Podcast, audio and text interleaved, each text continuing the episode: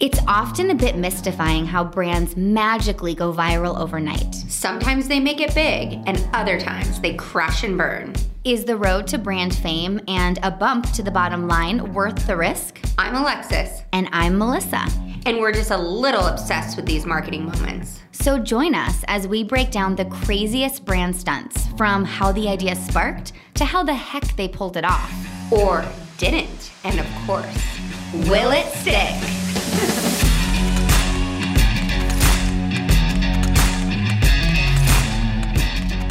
Hi, Melissa. Hi, Alexis. Do you see what I'm wearing? Yeah, I mean, I noticed it when you stood up. It's a fanny pack of sorts. But it's not just any fanny pack. It looks like it's designer. Maybe there's some Yes. G's on it. Yes, it is a vintage Gucci. This is vintage because I bought it. It's not vintage because I bought it vintage. It's vintage because I'm old. I bought it when I was in college. Really? Yeah, I went to Florence with my dad and went to the like one of the Gucci stores and bought this. And I remember him giving me money and I How much got- was it? it was I think it was five hundred dollars at the time, or four four fifty euros or something like that converted. So I wore it all the entire trip in Italy, and I still have it today. And I bet if I like went online, I mean, this is like vintage for sure. I mean, could it needs a good cleaning. It does because it's fanny packs are gross. You wear them like I know. you know around, and I you probably it. wear this so like functional. concerts and festivals. Yeah. And like you've sat in a lot of sticky seats with this thing, but it is But so it doesn't cute. go on your butt; it goes on your side. I love it. But yes, so it is functional, and I remember I It's my da- functional fashion. functional fashion. I remember my dad gave us like a certain amount of money to spend in Italy, and I'd of course me I spent it like probably in the first shop we went in. And, Yeah. and I was begging him like I had to have this, and I was going to pay him back right when I got home, and you know he'll tell the story like yeah I never paid him back, but I still have the fanny pack twenty years, almost twenty years later, which is crazy. Wow, that is Yeah. crazy. It's beautiful. And I have to say, you are the one person, like when we first started the company, I think you rolled in wearing that or another fanny pack. And fanny packs were not in yet. Like they weren't back in at that time because this was like Dude, I can make my own oh fashion statement. I don't care. And I was like, that girl really just is like, it doesn't give a shit. She just wears what she likes, but you make it look cool, and it it's cool again. I mean, a Gucci fanny pack is always cool. I know, hate I know, I know.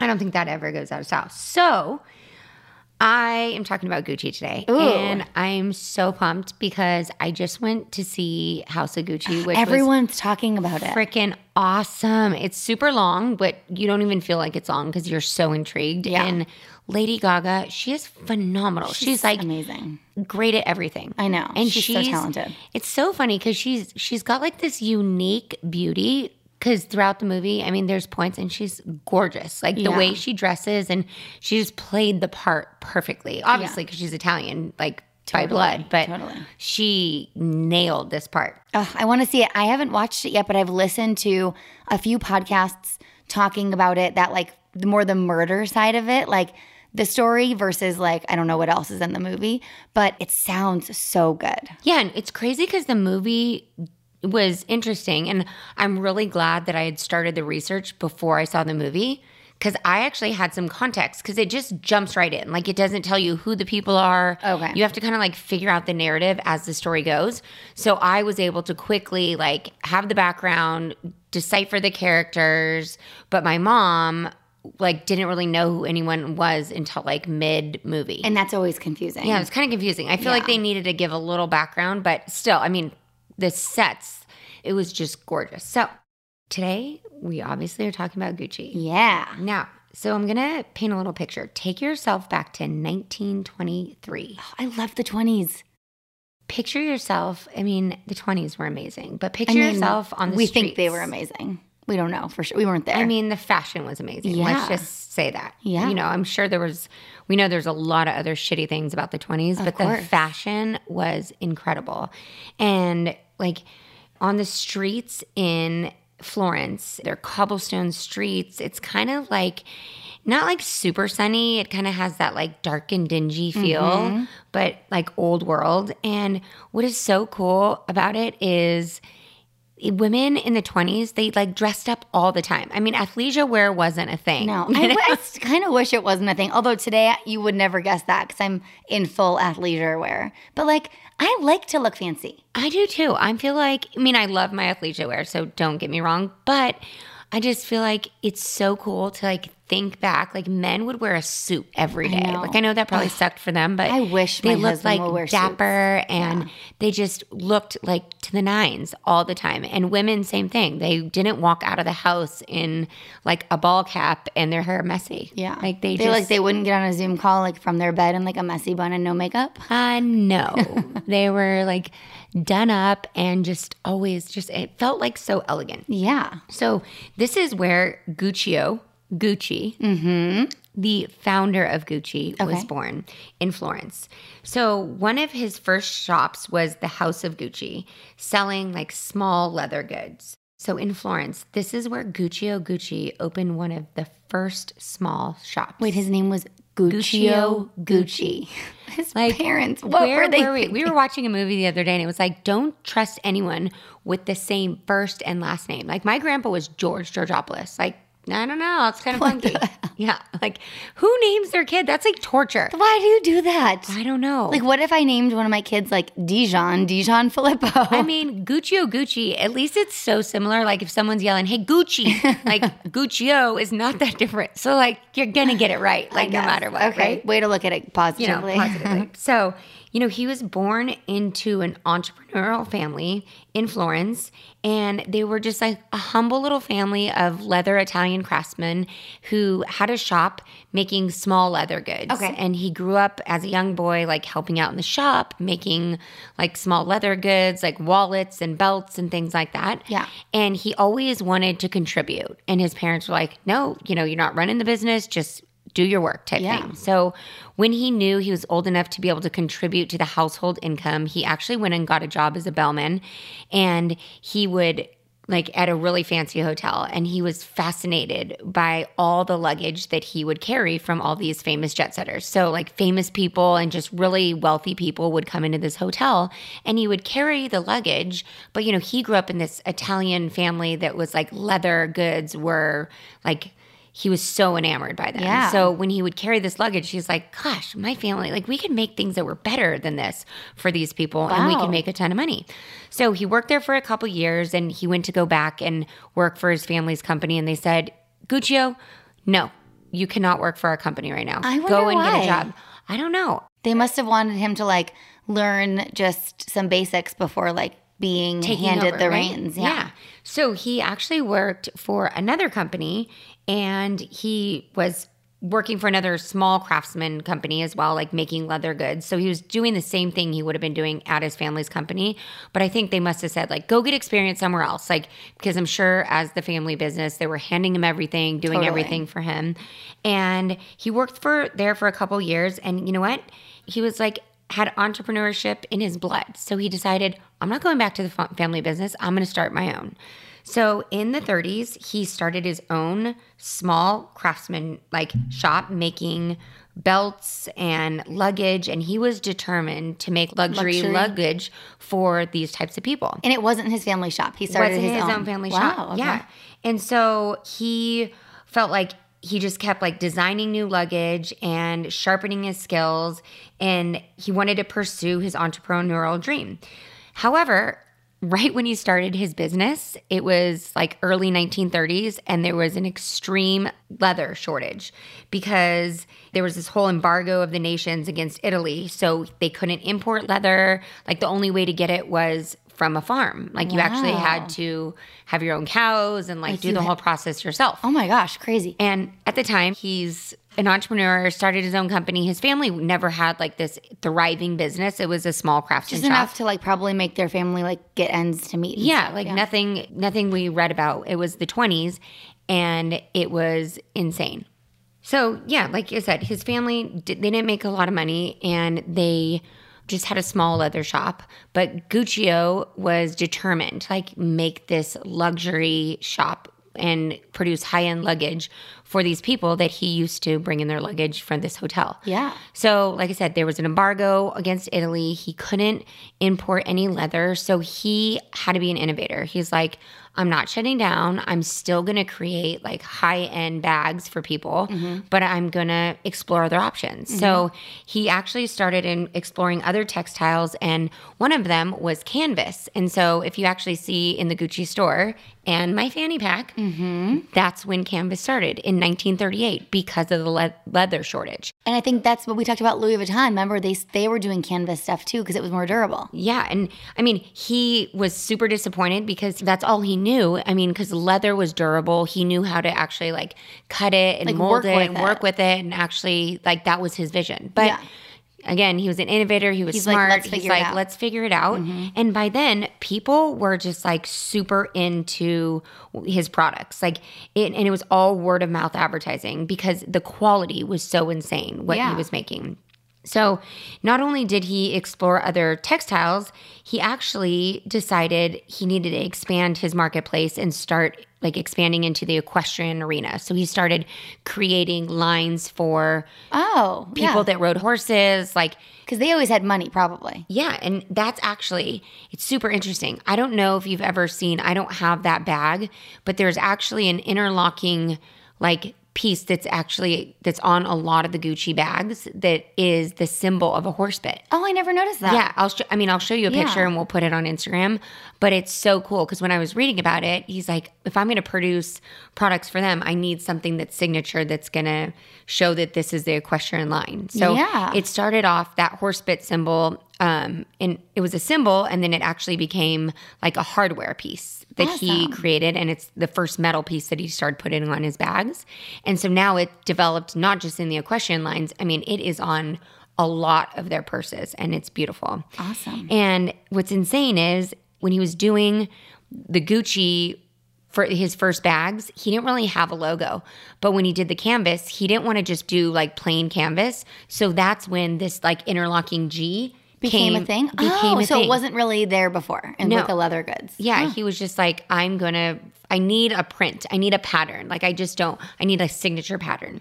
So he decided to come up with that I interlocking love G. it, and it kind of works because Gucci Guccio. It's like I always wondered why there was two G's, Well, and now it makes sense. Gucci oh Gucci. Crazy. So again, he's just like producing all of these items, word of mouth. I mean, it's spreading like crazy all over Europe. He decides to open his second location in Rome. And at that time, business has thrived. He got married and he had three sons. And he's getting older. So he decided, okay, Aldo, Vasco, and Rodolfo, you guys need to like come in and start taking over the family business. It's so funny how different he treated them versus how his parents treated him with the business. Probably it's interesting because I bet he always wanted to be in the family And he was like, "What the hell?" why didn't I get in it? So he was like, I'm bringing my kids up, which was a mistake mm-hmm. later to find out. So the business was like booming. Guccio was getting old and he decided he's going to just like take more of the back seat. So the sons started to take over. And like I said, the word of mouth expansion was insane. Gucci became like internationally known as one of like the highest end luxury brands after World War II. And really over like the next two decades. The company flourished and really Rodolfo Gucci was able to open the third store on Via Contadini, I don't know, in Milan okay, and in 1951 and that marked like they were booming i don't Yeah. have the exact dollar figure at that time but it was making like they were taking, but off. they were rich Yeah. okay and at that time it was really sad because guccio was getting really old and about to die and you know he kept expressing his wishes to the three sons like i want this to stay in our nation i don't want to expand to the us i this is like was really dear to his heart however he died in 1953 and guess what the the sons did right away they were like New york, New York, City. City. I just had a feeling, yeah. yep so two weeks But did he not want to bring the production and stores over there? Like he would sell to Americans if they were in Italy, right? oh yeah i mean bags were sold to flying americans off the like shelves. and But wha- it, out of Italy. He Yeah. wanted them to be sold from Italy and stay in Italy. Yeah, he didn't want like store. He wanted it to say like people had to fly to like a destination shopping to get it, experience. Mm-hmm. or like Americans would feel so special to have goods from Italy because Yeah. they couldn't get it in the U.S. Yeah. And there is something about that that is special. Like, I don't know. It like you, it's a story. If you had to go somewhere to get this thing, and like the minute you can get it because the shops like open at your nearest shopping center, it's just Not cool. Well, it's interesting because when we went to Greece, and I don't know if these watches actually are available now, but like you know, Europeans and their watches. oh gosh. Like it- I went to Switzerland one time and it was like all over. But like people will spend more money on their watch than their car Uh-huh. in Europe. It's insane. So I remember going to Greece and that was our thing as a family. Like my dad was like, "We're getting a cool watch." So I'm like in college, I don't care about watches. like you know, I think I had my eh, BlackBerry. I'm like my BlackBerry tells time. I don't need that.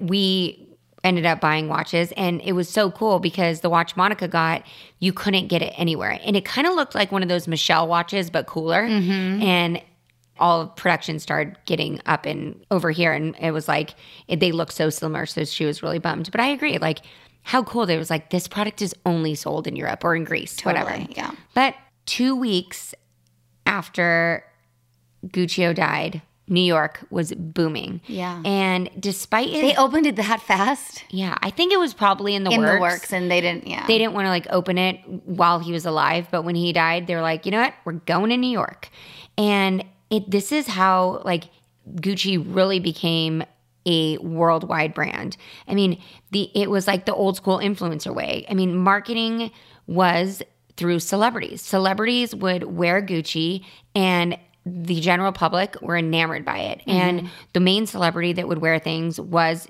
Jackie O. Like her fat she was a fashion icon. Mm-hmm. oh my god, she was just. And everyone wanted to wear whatever she was wearing. And when Jackie came into Gucci, let me just tell you, they were like all over her. They gave her, I mean, she paid for a lot, but they also gave her a ton of products. And they actually went as far in 1961 to rename one of the bags after her. And it became, it was, the bag was called the 50s Constance, but they renamed it to the Jackie. Oh yes, I love. Oh, that's ironic. Oh, Oh, Jackie O. um, no, I love that. I love it. Yeah. And so this bag was just like flew off the shelves in the US because everyone wanted it. And you know what's crazy? Google this while I'm talking. I want to know how much it would go for now, the Jackie bag. Okay, I'm gonna Google it. But so later on in 1966, Gucci made a special flora scarf print for Grace Kelly, the Princess of Monaco. Oh my gosh, yes. And this just exploded the brand. Like in 1975, Gucci released its first fragrance, and now Gucci's fragrance line is like a huge success. I found it. Sorry, I don't interrupt you. So, at number one, it looks like it's something I would wear today. It's so pretty. It's the Jackie 1961, the small shoulder bag, and it looks like you can get it today for like 1900 bucks. Oh, that's not Or there's bad. one for $2,500 too. So, yeah, I mean, it's So not, they're still recreating it, but Yeah. it'd be interesting to find like one of the vintage ones. Because Oh wait gosh. till later when I tell you some of these things, what they're going for. oh my God, I'm gonna die. insane. So in the 70s, like, you know, Gucci was just like on this trajectory all through the, the 60s, just booming fragrances. Like they're just exploding with money. Mm-hmm. But in the 70s, Gucci began to fall down because of internal conflict. And this is why the son should have never taken over the brand. They just got so greedy and there was so much internal conflict between Aldo and Rodolfo Gucci. They were just like, they fought miserably over the strategy because Rodolfo wanted to like take it to New York and like expand and he wanted to get a little more trendy, but he still wanted to stay classic. Yeah. And Aldo was like, no, browns, blacks, classic. Yep. That's it. And at the time, Rodolfo's son was a like a designer. He was like very flamboyant. He wasn't gay, he was married, but he felt like he was so creative and he wanted he kept telling his dad, "Dad, I want to bring these new creative designs to Gucci." And they were totally wacky. Like he was like, "This is not Gucci." You're and he kept calling his son like an idiot and he was so mean to him. And when in reality, like if you see the things today that Gucci has created, It's like probably it's- exactly that. it's exactly what he wanted to create. And he would bring drawings to his dad and just be so passionate. And then his dad would just shoot him down. And so, and then he thought, like, why does my dad hate me? And he would cry, like, and he, like I said, he was just very emotional. So this is the son of one of the sons. son of one of the sons. Okay. Because he was so high powered. He's like, no, we're not introducing like your crazy flamboyant patterns. When they actually created a floral scarf, which was kind of ironic. And it was, but it was created by the brothers or the dads, like, Yeah. you know? So at the time, the dads kept saying like they didn't want the sons involved, except for Maurizio. Maurizio was Aldo's son, and he was pretty dorky and he was very smart and quiet. But the ironic part is Maurizio never wanted in the business because he saw the brothers fight and he was like, I don't want that. he was like, I'm a Gucci. But it was so interesting. He would go out and in the movie too, he like it just shows him like when he would introduce himself, he'd say, I'm Maurizio Gucci. Like Gucci would be very like low because he was actually embarrassed of it because he just didn't want to be known as a Gucci because that wasn't just like his MO. So he was studying to be a lawyer and he was like, I'm not going to be involved in the family business. I'm going to be a lawyer and do things on my own. Hmm. Then he met Patricia. Mm. And Patricia, he met her at a party and he was like, again, super dorky. And when he said his name, Gucci, Patricia's She was eyes, like, okay, okay. Gucci. like that night, they danced and they had a great time, but he didn't take her home. He didn't do anything. They like left it at that. But she was determined, like, I need to find Maurizio Gucci because she had such a great time with him. Oh, no. And Or she just and wanted- there were dollar signs in Yeah, her eyes. of course. So she somehow found him and like just made it this accidental coincidence that she ran into him and was like, oh my gosh, you remember me? Like this hilarious thing. So, you know, they were talking and but he was like really timid and kind of awkward with women. And finally she's like, wait, you're not going to ask me out? So she gave him her phone number. He finally asked her out and they like started dating. And it was this woman that he was like not even used to. He didn't think she was even in his like category of people he could date. Probably that's what it Yeah, because she was like this socialite. She loved to have fun, but her family owned and operated a trucking company, Hmm. and the Gucci's and a trucking company. Like back It's then, like luxury and then like blue collar kind yeah, of. Yeah. Right. No, I mean, even though their trucking company did really well and they weren't like It super wasn't wealthy, seen as like a sexy business. no, well, it wasn't seen. I mean, Gucci was like the Premier. elite wealthy people. So when Maurizio brought Patricia over to meet the dad, like she's so cute and the way she dressed, like you would have never known like anything. Yeah. She dressed like the elite. But then things came out and he's like, Dad, no, Patricia's family owns like a really successful company. He's like, Oh, really? What? And he literally says trucking and the dad like jaw drop. and it's so crazy because I mean, just I'm sure that happens in society today, but I remember my grandfather back in the day, like any other blue collar job, they were so judgy. Like I feel like the Italian and Greek culture, like they're very judgy like Yeah, that. You know, weird. it was super ironic. So they leave the house and the dad, Aldo, calls Maurizio. He's like, no, this girl, have fun with her, have sex with her, live with her. You're not marrying her. Oh my gosh. But of course, Maurizio's like, screw you, dad. I'm in love with her. I'm going to marry Yeah, her. yeah. So the dad packs all his bags and says, I'm cutting you out of the will, drops the bags in the front door, and has their driver drive him somewhere. And where does he go? Drives him to Patricia's house. He asks the dad to marry him. And can I live with you and your family? Oh my god. and he's a Gucci. So the dad's like, wait, you're a Gucci? He's like, yeah, my family disowned me. He, he doesn't say like he disowned me because I want to marry your daughter. He should have said that. well, of course, I feel like the dad was like this macho dad, and it would have been a shitstorm. So Oh. he didn't say that. But then he, but he said, "But I need a job. Like I don't want to live here for free. I need a job." So Maurizio, Mr. Gucci, who was wearing a suit and fancy loafers every day, going to the Becomes Gucci, a truck driver. becomes no, he's washing the trucks, like even worse. Like that was his job. So he's like working in the like shipyards, like washing the trucks, like doing the dirty work. Wow. But it was super impressive because that was his character. Like he was just a really get, get shit done kind of guy. Get shit done guy and like not worried about the money. Yeah. So he survives, they get married. None of the Gucci family shows up to the wedding, and only Patricia shows up. But then they're married. So now she's hooked him. Mm-hmm. And they get a call, and Maurizio's dad is dying, probably of lung cancer because they all smoked like freaking chimneys. Mm-hmm. And he dies. And of course, right at the funeral, he didn't actually take him out of his will. So they sit and they meet and go over all this stuff.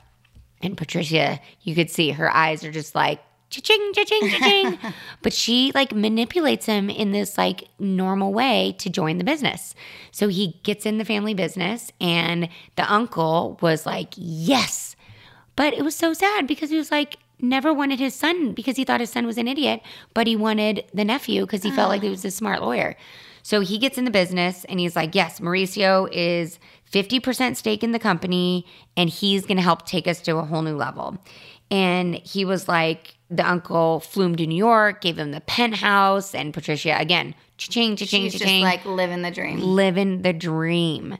And they are killing it. Gucci's like thriving, but she's like looking at all these other things, going, you know, Gucci's cool, but they went to a fashion show and all these cool brands like Versace and like had all these hip young designers designing for them and they had fashion shows and all this stuff. And it's so funny because Gucci, Maurizio introduces himself to one of this young designer and the designer looks at him like, You're Gucci? And he's like, he's like, Yeah, maybe someday you'll design for me. And he goes, no one here would ever design for Gucci. Like you guys, we know the family history story, and you guys are like basically stale and old. Like we would never design for you.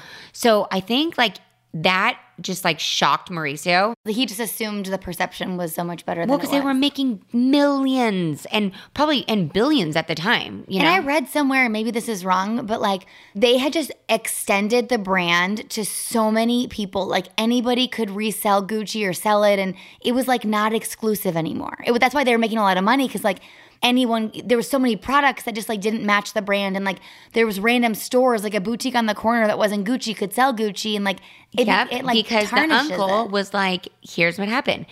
Actually, Patricia, I don't know if this the movie just created this, but the way it was depicted is she was shopping in New York and came across one of those like fake alleyways Mm-hmm. where people are selling fake Gucci's and she bought them all up and was like flipping out. Like, "Where did you get this?" And she knew the hardware and everything was fake. And she brought it back into their office and the uncle was like, "Calm down, calm down. Here's the deal.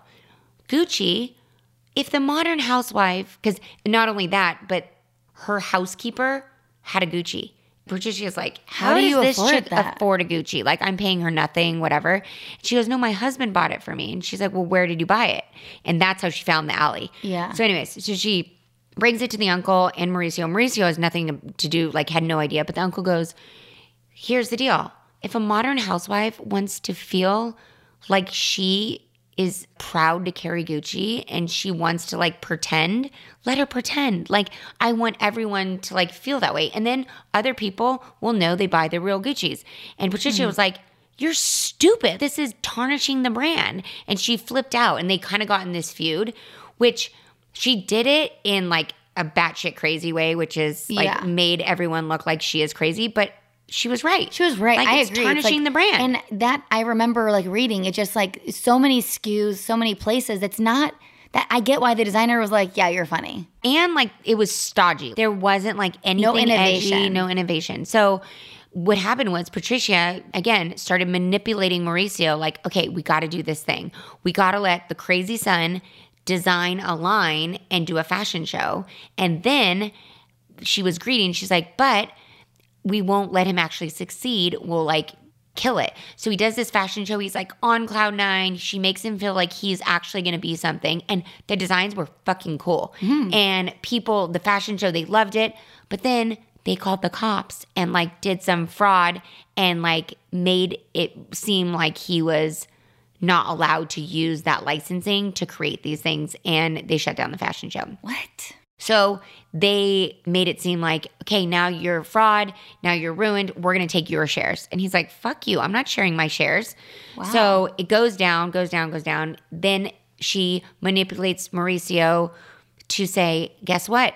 There's all these other shady things that I found in the books. Like she's just like investigating, like finding things. Some of her things were smart, but the way she went about it, she caused so much fucking family drama. She ended up putting the uncle in jail for tax fraud because she exposed, I mean, he was doing tax fraud, but she exposed it. And he's like, this old dude goes to prison for a year. And then the son's poor because the dad's taking care of him. So basically, she like runs the family, like relationships and the other side of the family into the ground mm-hmm. so they can thrive Yeah. which was crazy. And Maurizio started realizing like this woman is crazy. She's ruining my family. My uncle's in jail. And guess what? Now the company's actually going bankrupt. Oh my gosh. So he's screwed. He actually tried to divorce her and she was like, I'm not signing the papers. So, but he's just like, screw you. He left. He separated from her and he never really truly like finally divorced her, but he found this other woman, was living with her and started living like the high life, like mm-hmm. became really irresponsible and started driving the company down, mm-hmm. down, downhill. And this is when little Miss Patricia gets so freaking greedy and angry, she hires a hitman, And she kills murders him. him. Yep. crazy. That's bananas. Bananas. But let me back up really quick. So, Maurizio was driving the company down and it was going into bankruptcy. So, he needed someone to bail him out. Mm-hmm. So, his trusted lawyer, who was a part of the family forever, found Invest Corp, who was an Iranian company. These guys bought Tiffany's. They helped Tiffany's brand like soar. We need these guys to come in and help bail you out. Yeah. So they came in, they brought a share in the brand, and it was like instantly these guys were freaking brilliant. They turned Like, it around, yeah. They were turning it around. They were helping him make smart decisions. And the crazy part is it was going bankrupt, but in 1990, they still made $200 million.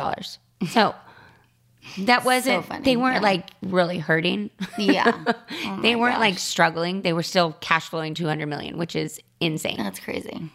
So the biggest change is these guys came in and they're like, you need a new creative director, you need a fashion designer, like we're changing things up. So they hired Dawn Mello, and he was assigned to be the first creative director with a whole new team, including Richard Lambertson as the design director, Neil Barrett as designing menswear alone, and Tom Ford as the designer of women's ready to wear. Uh-huh. So Tom Ford is the key here. Yeah. He's the one that really, I believe, transformed Gucci. Yeah. And Tom, he is so freaking hot. He's like this hot guy from Austin, Texas, who was so humble. Like, you want me? And he like started talking about his vision. And it was crazy because Tom was like so freaking progressive. Mm-hmm. And they took a chance on him. They're like, we got to be progressive and edgy. So his first line was like in a complete makeover to the brand. And this is when he introduced hypersexualization to the fashion scene. What? Yes, I said hypersexualization. Okay. so at this time, the concept was unheard of and never had been seen on runways, like anywhere. So check these out. Wow. Sexy. It's like a thong. Yeah, so he designed male and women's thongs that were literally just not, they weren't a thong, they were a G string, yeah. a G and a string. Oh my God. That, is that where the name came from? G string? I don't know, but it was a G string. And every like all their clothes were like backless, opened. It was gorgeous. What year was this? Like This- 90s. 90s. It looks like 90s. Yeah.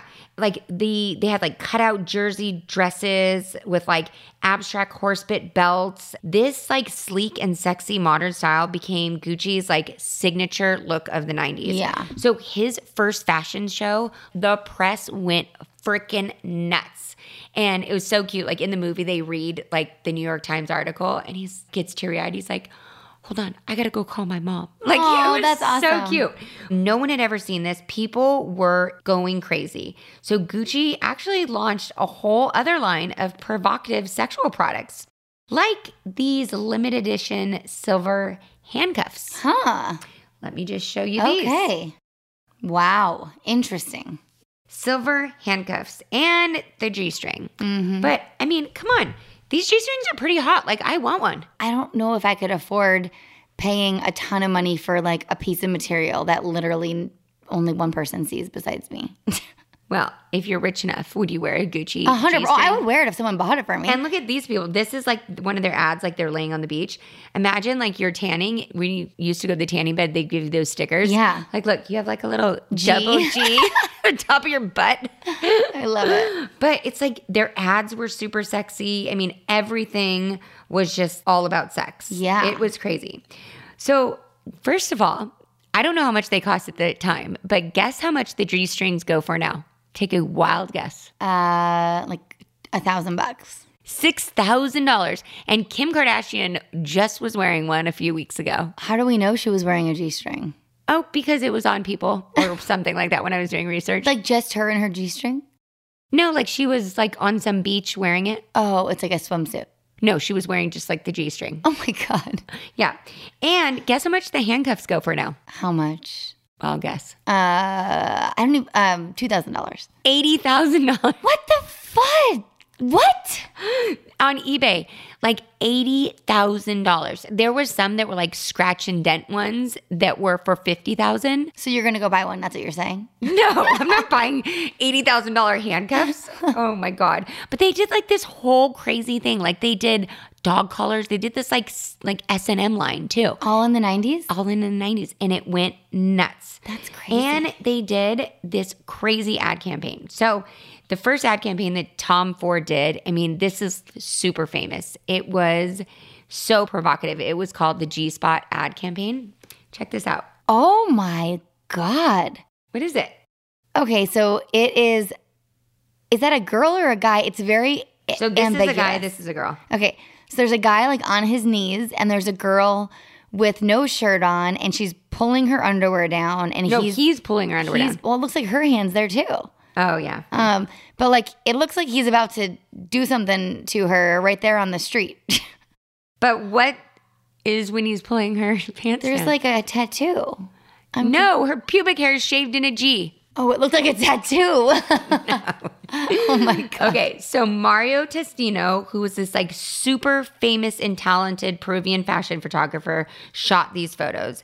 And he was like so famous at the time. But let me tell you, as I was reading, he also has like 14 accounts of sexual harassment because, Yeah. I mean, these are the shoots he's styling. Come on. The ad shows an image of the model Carmen Kass against the wall with a male model kneeling fully clothed in front of her, tugging at her underwear to, ex- to expose her pubic hair, shaved in the shape of Gucci's logo. Wow. I mean, I wonder if people ever, like during that time, like, I mean, they didn't have European wax or whatever, but like, can you shave, can you do like a logo? Is there like a stencil I bet that you people that did do? happen. I bet you it did happen. That's Because like pubic hair was really in in the 90s, wasn't it? Oh my God. was that that book you brought me? Oh, That was from the 80s. God, that was horrible. But Gucci said the ad was intended to be the ultimate ironic pun for a sexy brand in a logo led age. Hmm, interesting. I mean, still logos are so prominent, but then it was like the Oh, Gucci yeah. logo. Everyone knew what Gucci logo was. And Yeah. they called it playful and they referred to it as the subversion of traditional sexual roles with a man on his knees before a woman. And in this article on Vice magazine, Testino talked about how much fun he had with Tom Ford. He said Tom Ford was like so conservative, but he also wanted to push the limits with sex, like all the time. Interesting. And apparently, Tom Ford said, Everyone's staying at home watching friends on their shabby chic couch, and fashion sucks. So I need to like shake it up a little bit. I love like, it. fashion's horrible. This is like a time where I want to like bring things out that people are shocked by. I love that he was like, they're sitting on their shabby chic couch watching Friends. I know. and he said that everyone was aware that like your clothes in the 90s, nothing represented anything like the 80s. Like in the 80s, everything was brash and crazy and like out there. He knew everyone was sad. He's like, everyone's just watching friends in their frumpy sweaters. I want sex. That's you're what he pretty. said. You're pretty 90s today. You have a flannel shirt on. I actually had a frumpy sweater on before. Oh, But perfect. Tom was like, fuck this. I want sex. And he was actually quoted saying that. Like that. My kind of guy. And boy, did he produce sex. Check this ad out for launching the first fragrance. Oh my! I have never seen ads like this. Where did these even run? Okay, so it's Oh my Tom. god. So this was Tom Ford for men. So it's a it the first ad is a woman holding her very fake boobs together. She looks like she's been greased down with some shiny lotion and there's a fragrance bottle in between her boobs as she's pushing them together. And it's male cologne. So the fragrance is for men. But that's not even the worst one. The other two below are literally a perfume bottle in between a woman's open naked legs. And the ad reads Tom Ford for men. The first fragrance for men from Tom Ford. Oh, that is that gets your attention. That's crazy. huh? Holy cow! Where do those ads even run? They ran. I, I mean, Where? In magazines. I mean, they were allowed to run then. Oh my gosh! I know. Wow. Like I was reading some of this stuff and I was looking at some of these ads. I'm like, oh my God. How like in Vice magazine, obviously Vice is like super Yeah. racy and thinking about now There's what's no going way. on in the ads now. It's There's like no way. Yeah, it's crazy. That was Mr. Tom Ford. I love him. And that's what led Gucci to be at the forefront. This provocativeness that everyone was talking about. In the 80s, everyone wanted to be a part of it. And then the 90s, it kind of tapered off. And he was like, no, I'm bringing sex to the forefront. I love it. I want to stand out. It's crazy because in 1994, Domenico De Sole was the legal advisor of the Gucci family in the 80s, and he was alongside with Maurizio. He actually became CEO that year in 1994, and he campaigned for Gucci's leather manufacturers in Italy to keep working together and like develop partnership programs and strengthen their ties and try to create all these efficiencies so he wouldn't have to spend more money on products, so he could spend more money on advertising because this advertising was working. Let me Wow. just tell you. Yeah. I mean, obviously, like any man's gonna go buy that Oh cologne. my god! Right? I've never seen a more sexual ad than that ad. It's crazy. So in 1997, the budget went from $6 million in 1993 to 70 million in 1997 For advertising. for advertising because he recognized that these ads were just like driving the sales. It's 70 million in 1997. Is that Wow, crazy? That's so crazy. But what I didn't mention is actually in 1995, the company actually went public and things started to get real. So that's why Mr. Domenico was like, I'm recognizing that these ads are driving sales. We're a public company now. I got to like keep my numbers up. I mean, to create all these partnerships to with his it seems like really ironic to, that he was focused more on not increasing leather goods sales to increase advertising, Yeah. right? It's crazy. So, Melissa, did you know that the Gucci logo is regarded as one of the most recognized logos in terms of luxury branding? yeah, I'm not surprised at all. I mean, it feels like I right away like you see that G or those interlocking G's and you just know. I mean, my I've said it before. Like my daughter talks about Gucci and she's nine. I'm like, she doesn't even know, but But what's crazy is these little G's that are next to each other were created in the beginning when he was Yeah. creating Canvas. But the actual logo of the interlocking G's, like the belt and stuff, wasn't created until 1993 by Aldo, one of the sons, Huh? which is pretty crazy. Yeah. And it's kind of ironic because Aldo, he created the logo and he was really passionate about that scarf he created for Grace Kelly. And he was like more the creator. And Rodolfo was more the businessman and Yeah. the driver. But their sons were complete opposites. So Rodolfo's son was like the creative, who was the designer, and Aldo's son was the lawyer. So, weird. they each, what was also weird is they would each kind of like form allies with each other's sons. So they would fight amongst themselves, but they would try to get to each other's sons. I mean, it's a fucked up family. That's crazy. I'm just telling you. Like that's why families fail is because like No, that's why family businesses. family businesses fail Yeah. because greed and like stupid petty shit. Well, there's so many stats about like second and third generation family businesses. They never survive. It's so rare. That's why we're not handing serendipity to our kids. oh no. Hell they can no. create their own business. Yeah. So also, fun fact, Gucci is an adjective. Did you know that? Oh yeah, I do. Actually, I do. That's Gucci. That's Gucci. Yeah. Yeah. So in 1999, in a Harper's Bazaar interview, Lenny Kravitz said his bedroom was very Gucci. So Lenny Kravitz was the first one to say it. Yep. That's so funny. And so, like, pop culture in the 90s quickly picked this up, like, after he said it in 1990, and everyone started saying, like, now it is an adjective. Like, oh, that's but I didn't really Gucci. hear. I think it stopped for a while because like I thought it was like more recent that it became like popular. That's so funny. I don't know, but I'm always going to say it. No, I love, I can't do the acronyms like the IRL, all that crap. I'm going to go, that's Gucci. But all the ki- kids are going to be like, um, that was cool like 10 years ago. And the crazy thing is, Gucci, while it was like this old school brand, it has managed to do what all of these other luxury brands like try so hard to do. They have captured like the millennial audience. They mm-hmm. millennials freaking love Gucci. Yeah, they totally do. And I mean, 50% of Gucci's customers are 35 and under. 50%. Holy cow. Isn't that crazy? That is crazy. And it's because they, you know, they use a great style, like great mix of 60% classic and 40% trendy. Yeah. So, like, I think some millennials like really appreciate the classic styles, and others appreciate like kind of this crazy, edgy- edgy, stuff that they're pushing Yeah. out. They have really been doing influencer marketing since the beginning. Like Yeah. I said, celebrities have been their target audience. And Yep. it really started not by them pursuing celebrities. Celebrities wanted this brand, which is crazy. So it wasn't influencers now where brands pursue them. the, Bra- the influencers, were pursuing. the brand, which Yeah. is so cool. And it still is so many people wear Gucci products and then Gucci pursues them. Mm-hmm. So Gucci has noticed celebs like Harry Styles, Kate Moss, and Rihanna and Miley are huge Gucci fans. So they've actually brought them in to their advertising. That makes sense, And yeah. it is driven so much sales. I like when they do it authentically like that, like the person's already a customer and then they become an ambassador. I just think it's like more real.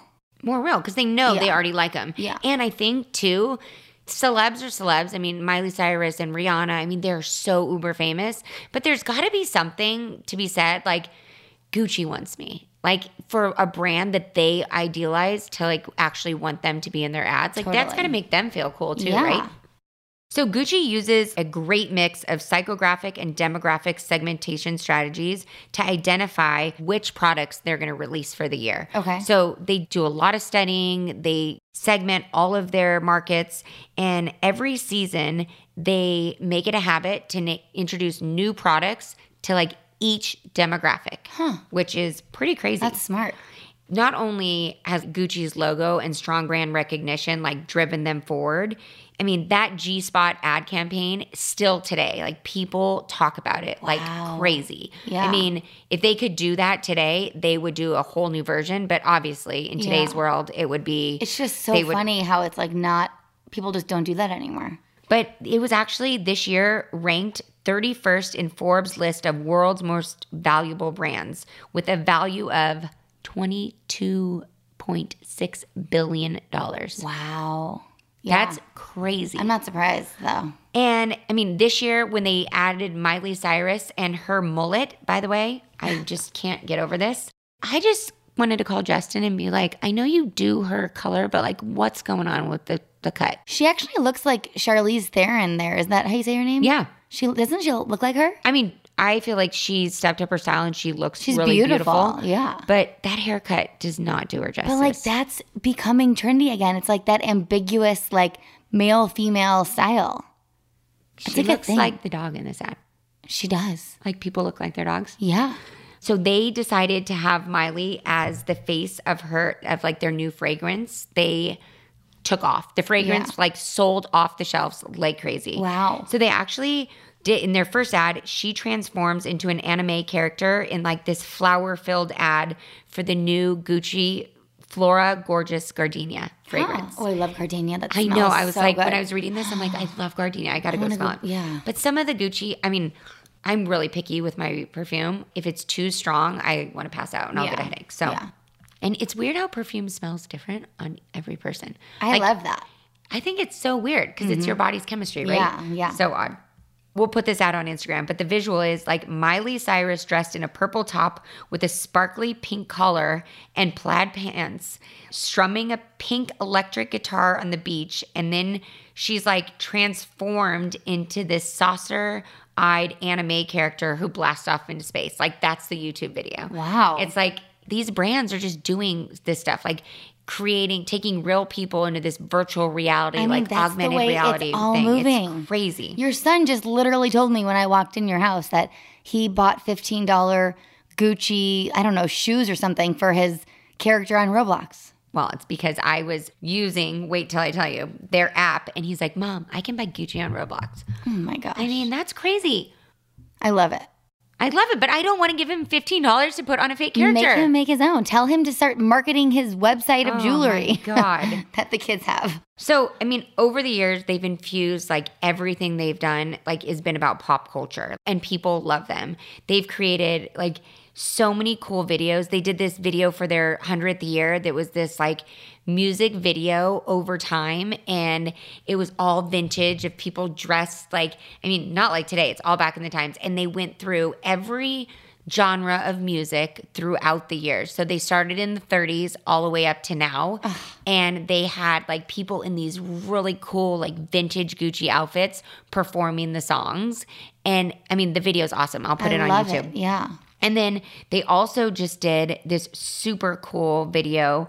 Well, I think it's funny for their Christmas like debut this year of their holiday Their campaign, holiday collection? Their Uh-huh. holiday collection, and it's like a 70s office party campaign. It's hilarious. Oh like Oh my I can't believe our parents actually would wear some of these styles, but now they're all coming back. It's Oh, they're all coming crazy. back, Like yeah. the glasses that are coming back, Oh, they're so ugly. they are so ugly. I know.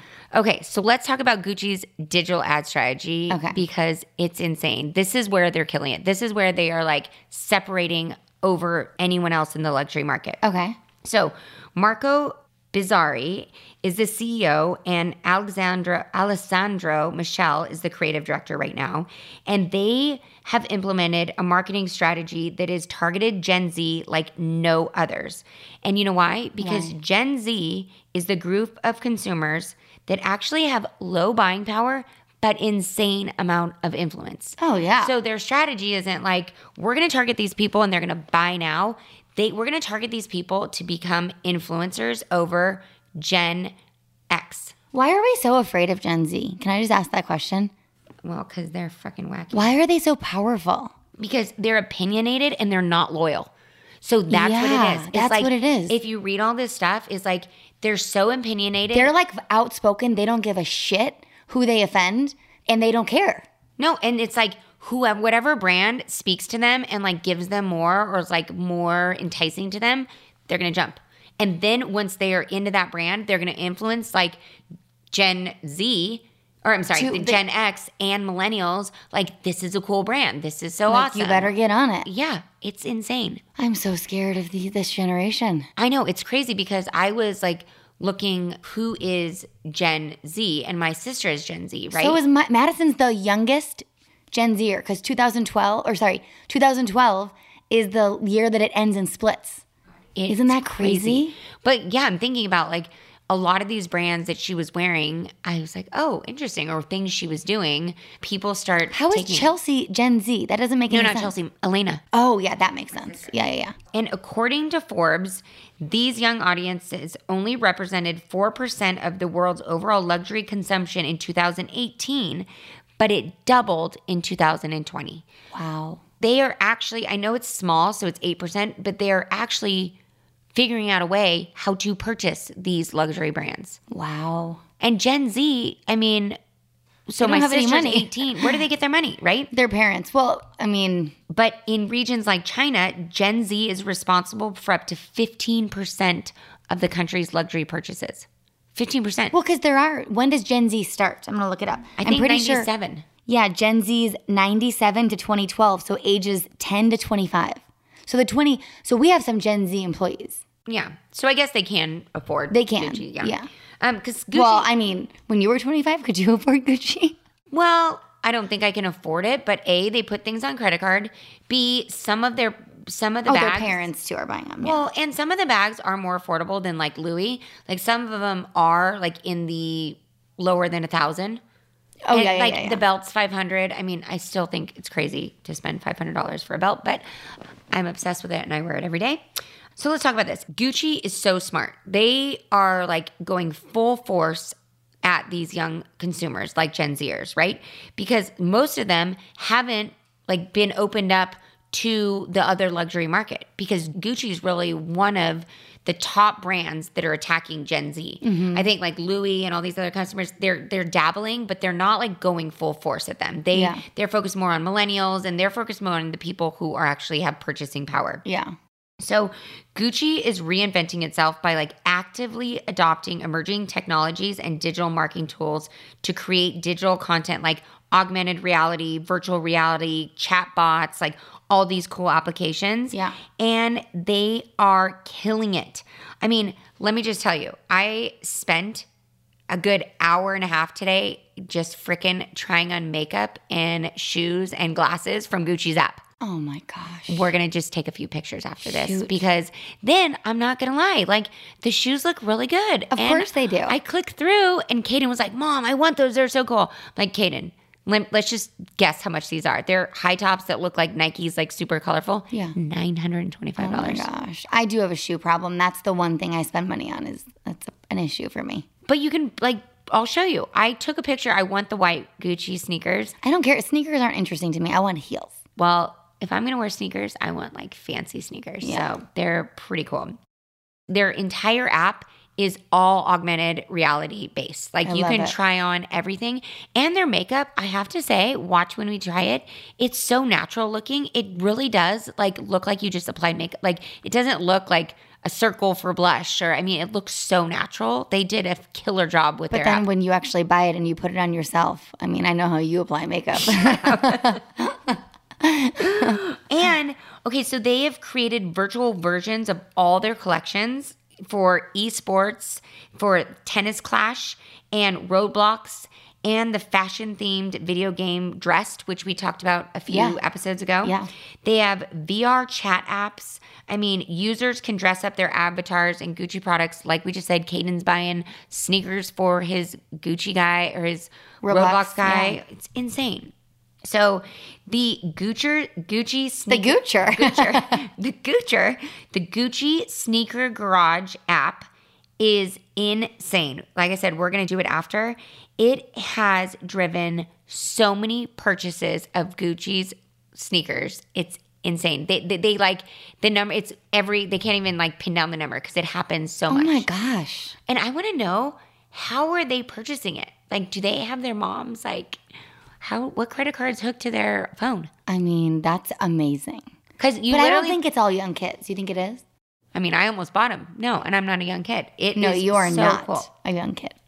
So you can actually buy this sneaker that I was trying on for $11.99 in Roblox. So like, Eleven dollars and ninety nine cents. yeah, just Hmm. a fake little virtual sneaker you can buy. And Kaden was asking me, Mom, can I have more Roblox so I can buy more Gucci now? Because you're doing your podcast. I'm like, no. No. Just because I'm doing my podcast on Gucci doesn't mean you get more Gucci outfits for your Roblox, dude. I mean, like, open another company. But hey, I give him some credit. Like that is a great. He, I mean, a good ask, smart ask. Like, hey, mom, this is research for your podcast. so crazy. And I mean, these digital sneakers are cool. Like they are like super bright. They look like neon colors inspired from the 80s. And they have the double G logo on the soles and the tongues and like where the laces are. I don't want virtual sneakers. I want the fucking real thing. But they're so cool. Like you can totally customize them. I don't know if you've ever gone on Nike. You said you don't like sneakers, but No. Nike, you can customize your sneakers to like where the swoosh, what color the swoosh is, what the bottoms are. Yeah. And that's what these brands are capitalizing on. Look check out these virtual sneakers. Those are horribly ugly. They're like watermelons on your feet. Um, They're green and pink. but Gen Z doesn't think that. I mean, look at their stuff. It's I like just- all nostalgic. Like it's 70s, 80s, 90s. It's all coming back. Those literally look like giant watermelons. But okay. It is crazy. So, guess how much Gucci closed at in 2019, what their sales were? I mean, you said they're valued at like 22 billion. So annual sales, I will say as w- 2 billion. $9.6 billion in sales. Wow. And that's significantly higher than the company's other brands that they own. Yeah. I mean, Saint Laurent only did 2 billion Wow. and they did 9.6. That's crazy. It's, But they're popular. I get it. I well, mean, honestly, what stands out, what makes them stand up apart from all the other companies' brands is their digital strategy because they address like the young markets. And they actually even have a shadow board of millennial advisors under the age of 30 years old. So instead of like a board of directors, they have a shadow board. So he brings like all these new digital strategies, all these ideas to the shadow board before he launches them, wow. which So is brilliant. that's really brilliant. And most companies don't have that, right? I mean, it'd be so interesting to know how many companies actually have a board or a shadow board that they run things by. I mean, it's kind of like a focus group, but these people have been selected and they bring like they're influential in decision making for the brand's style. It is Wow. crazy. Love so Gucci is also so ahead of the game. I mean, what they did early on, they moved the luxury brand from the runway to the internet. Mm-hmm. Like all these other brands are still focused on the runway. Yeah. The, Gucci is the internet, social media, and they're focused on millennials and Gen Z. They want to like knock the socks off of like the younger generations because I feel like they established brand loyalty earlier. Their sales are going to go through the roof. Yeah, I mean, ev almost anyone I know in our age group, with, and we're old millennials, geriatric millennials, and younger, has the Gucci belt. Everyone, Yeah, everyone. everyone. It's crazy. I mean, all those influencers, and what's crazy is they don't. I thought they gave them for free. They don't. No, Gucci doesn't do that. yeah, They probably for celebrities, but not for like your everyday Instagram influencer. no, but even some of like the bigger ones that like you know Laura Beverlin, she's Yeah. huge, and I thought, I mean, they all have every color Gucci belt. Yeah. but they buy it for themselves because they make probably three hundred grand a month. Yeah, totally. But they brand doubled its digital sales in the first quarter of 2018, and they just took that and ran with it. Like I said, they don't forget about Gen Zers, and they know that Gen Zers have the power to influence Gen And they know that this demographic is like so digitized and well informed. Yeah, And they have high expectations. And like I said, their loyalty they're not easily impressed. they're not easily impressed and they have super like I mean they're not Low loyal. loyalty. Yeah, Low so like you have to keep impressing them. That's a tricky part for brands. And you have to not only keep impressing them, but like keep engaging them, providing content that is fresh and new. And I mean, that's hard, especially when, like, think about it. They are just browsing their phone. Like, how are they really gonna, like, even get interested in anything, right? Yeah. So, like, whatever is gonna appeal to them needs to happen, like, before a swipe. Uh huh. It's crazy. Not only are they influencing them there, they feel like their virtual environments that they're building across the internet are more impactful than their stores. Yeah. Which, of course, Yeah. Because if you think about it, how many people can show up to a virtual environment in one day, and how many people can show up to an actual store? Yeah. It's crazy. And they know that Gen Zers, like, they want to be different. They want to express their unique personality and they want to create their own signature products. So Gucci is nailing it. Like, everything they do is about customization. Download the Gucci app. Like, you would think it's like any other app, like the Abercrombie app, for example. It's all just like browsing like a store. No, Gucci app, when we go through it, it's all augmented reality and it's all customization. So you can customize your shade, you can customize your shoe color. Everything is like fit to you. Wow. I love it. They just they get it. And it's all this like made to order stuff. Like not only customized, but like it's not just customized for fun to play. It's customized like you customize it, you click buy and it's shipped to you. You know what's weird? I don't love customization. Like I want to see my options and I want like to pick what I like and I want to buy from there. I mean, that's just the difference in generations. Like I don't necessarily feel the need to like create my own unique product. You know what I mean? I know. I I don't it's just not I want like I don't want what everyone else has, but I want what I like from the best of the best. Well, you know what's interesting? Because I feel like at the stage of the life we in, we make so many decisions. yeah, please don't fucking Like, ask I me don't to make want to make more. another decision. And I feel like kids, they don't even think twice about making decisions. Their decisions are made on the fly, which scares the crap out of me because they're just like, yep, done, done, done, done. I'm like, But when you were a kid, you were like that too. So don't you think like they'll go through that life phase, like they'll grow out of that? I don't know. And I don't know if I actually was like that because I contemplated, like, I saved my money. I contemplated what I want. I was really like, I remember planning out my bedroom. So I feel like I was different. But if you think about it, they're scrolling and the things they see, they're used to thinking Yeah. in terms of seconds. So Yeah. they're thinking, so their decision making abilities are quick, Oh, that's scary. which is crazy, right? It's so Mm-hmm. crazy. While Gucci is extremely popular in real life, no, I did not use the acronym, the brand is so focused on becoming the most talked about brand online because they know if they can do that, they will influence the offline go. purchases. Mm-hmm. It's crazy.